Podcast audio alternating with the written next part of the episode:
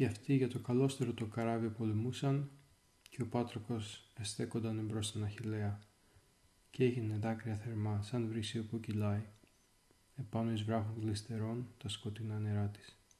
Τον είδε και συμπόνεσε ο θείος Αχιλέας και αμέσως τον ερώτησε ο Πάτροκλε τι κλαίεις; Κοράσιο μοιάζεις στρεφερό που πίσω από τη μητέρα τρέχει και την παρακαλεί στον κόρφο να το πάρει και από την ποδιά της την κρατεί που βιαστικά πηγαίνει και ως να το πάρει την κοιτά με μάτια δακρυσμένα.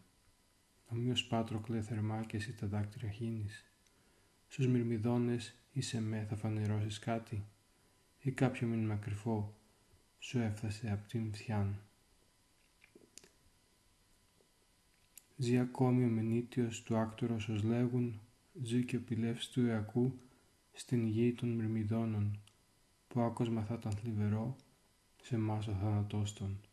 Ή κλαις για τους αρχαιούς, καθώς παθαίνουν θράψιν στις πρίμνες και τα δίκημα πληρώνουν το δικό τους.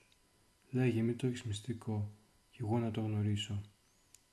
Πάτροκλε βαριστέναξες υπόμαχε και τούπες. Τον αρχαίων υπέρτατα επιλίδη Αχιλέα, πώς να μην κλάψω, συμφορά μεγάλη στους αργίους, ευρύκεν, ότι κοίτονται στις πρίμνες λαβωμένοι, αυτοί πως τώρα λέγονταν οι πρώτοι πολέμαρχοι. Κι λαβωμένος κοίταται και δυνατός στη δίδης, ο Οδυσσεύς και δοξαστός στη λόγχην Αγαμέμνων, και στο μυρί λαβώθηκαν ο Ευρύπηλος με βέλος. Και πολυβόταν οι ιατροί, κοιτάζουν τις πληγές των, αλλά εσύ είσαι αμάλακτος, πηλίδι, μη ποτέ μου χαλεί, με πιάζει σαν αυτή, που εσύ θα σε διτρεύεις. Ποιον θα ωφελήσει απόγονον η ατυχή σου Ανδρία, αν τώρα από τον όλεθρον δεν σώζεις τους αρχείους. Σκληρέ, πατέρα σου πηλεύς δεν ήταν μήτε η θέτης. Μητέρα αλλά σε γέννησαν η θάλασσα και η βράχη. Τόσο είναι η γνώμη ασύντριφτη με στάπονα σου στήθη. Κι αν εις το νου σου έχεις χρησμόν που να αποφύγεις θέλεις και η δέσποινα μητέρα σου σου ανέφερε από τον Δία εμέ στείλευθείς και μου τους μυρμηδόνας όλους. Ίσως με μένα λίγο φως είδουν νικημένοι και τα άραματά σου δώσε μου να τα φορώ στην μάχη. Ίσως υπούν πως είσαι εσύ και ξεκοπούν οι τρώες. Από την μάχη άνεση να λάβουν θλιμμένοι. Τα νάσαμα είναι ελάφρωσης όσο μικρά κι αν είναι και εύκολα μη σακόποτε τα πλήθη κομμένα θα διώχναμε στην πόλη τους να φύγουν από τα πλοία. Παρακαλούσε ο τυφλός ολόθερμα και ωστόσο παρακαλούσε θάνατον κακών της κεφαλής του και του είπε με αγανάκτηση ο γρήγορος Πηλίδης. Πάτροκλε διογέννητε ο εμέ ποιον λόγον είπες, μήτε χρήσμα λογιάζω εγώ που να γνωρίζω μήτε, λόγω που με έφερε σε πτή από τον Δία. Αλλά εν τούτου όπου βαθιά πληγών την ψυχή μου, άνθρωπος του ομοίου του το γέρας να του πάρει, ο πίσω ότι είναι ανώτερος εξουσίαν μόνον, μόσος τώρα υπόφερα και αυτόν τον πόνον έχω. Την κόρη που μου διάλεξαν οι αρχαίοι βραβείων που εκείνη όταν έριξα τις χώρες της στα τείχη έχει αποκτήσει λόγχη μου. Μου πήρε τώρα πίσω ο Ατρίδης ως ατίμητος να ήμουν εδώ ξένος. Ό,τι γίνει ας έγινε και όνια να βαστάξει δεν им μπορούσε νυχολή τόντι στο θυμό μου είπα πότε θα έπαβα πριν στα δικά μου πλοία της μάχης φτάσει ο βοητός και ο βρόντος του πολέμου. Αλλά έπαρε και ζώσει εσύ τα υπέρλαμπρα άρματά μου και οδήγα τους ατρόμητους στη μάχη μνημιδόνας. Ό,τι από τρώα σύγνεφο κατά μαύρο έχει ζώσει, τες πρίμνες όλες και χαίοι, σπρωχθήκαν στις θαλάσσες, την άκρη και καρτινοκόμη λίγων τόπων.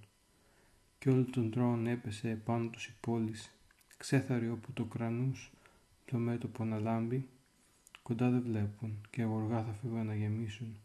Νεκροί τους λάκους αν σε με ήταν ο τέρδης πράος. Και τώρα ειδού πως των στρατών εζώσαν τα άρματά τους. Διότι από τον όλεθρον τους δαναούς να σώσει, η λόγχη πλέον δεν λυσά στο χέρι του τη δίδει. Ούτε το τρίδι ακούω πια το μισητό μου στόμα, αλλά το έκτορος βροντά φωνή του ανθρωποφόνου. Το πρόσταγμα ισοστρός του που όλη την πεδιάδα πλημμύρισαν και με βοήν συντριβούν τους αργίους.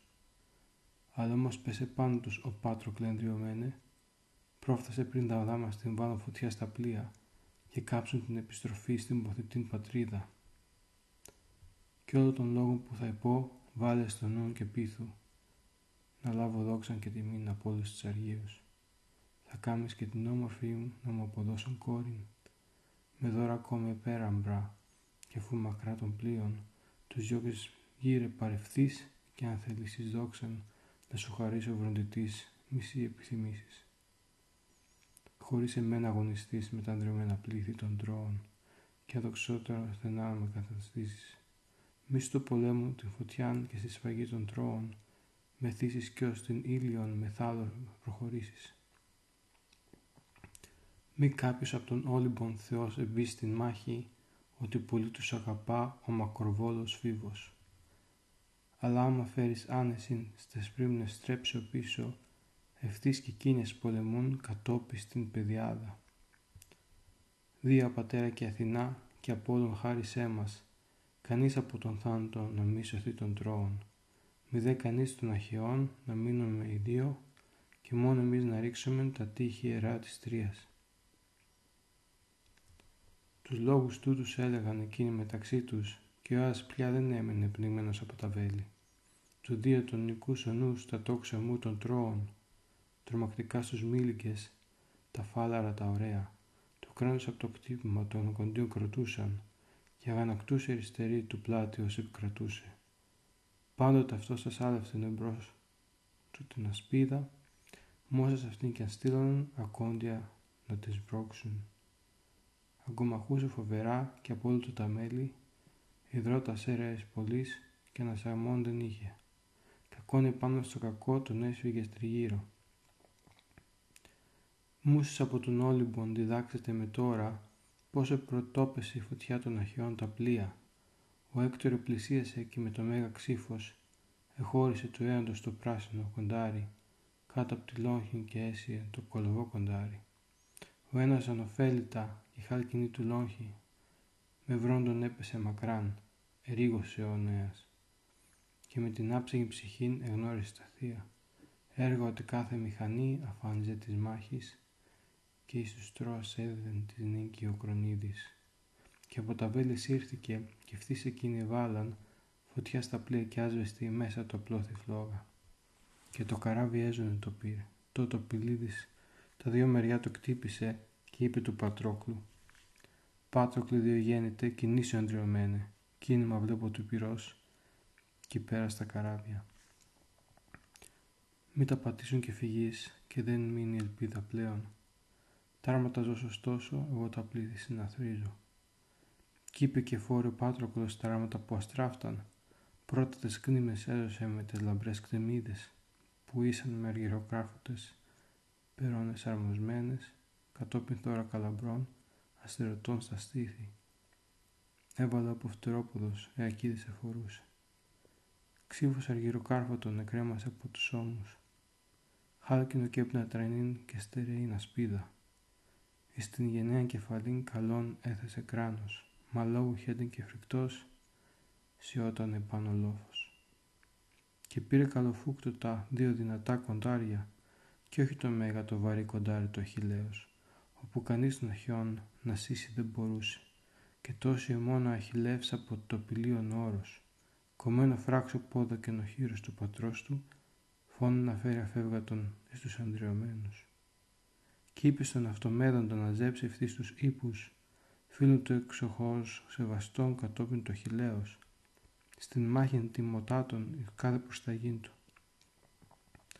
Και αυτομεδόν έζεψε το ξάνθο και των βαλίων πουλάρι τα γέννησε ποδάργη, η άρβη από το ζέφυρον ο έζωσε στη χλόη, στα τείχη του ωκεανού τους έδεσε στο πλάγι, τον πίδασον ασύγκριτον που είχε ο πηλίδης φέρει, από του ιέτονος την πορθυμένη πόλη, και ύπο συμβάδιζε θνητός με θάνατα πουλάρια.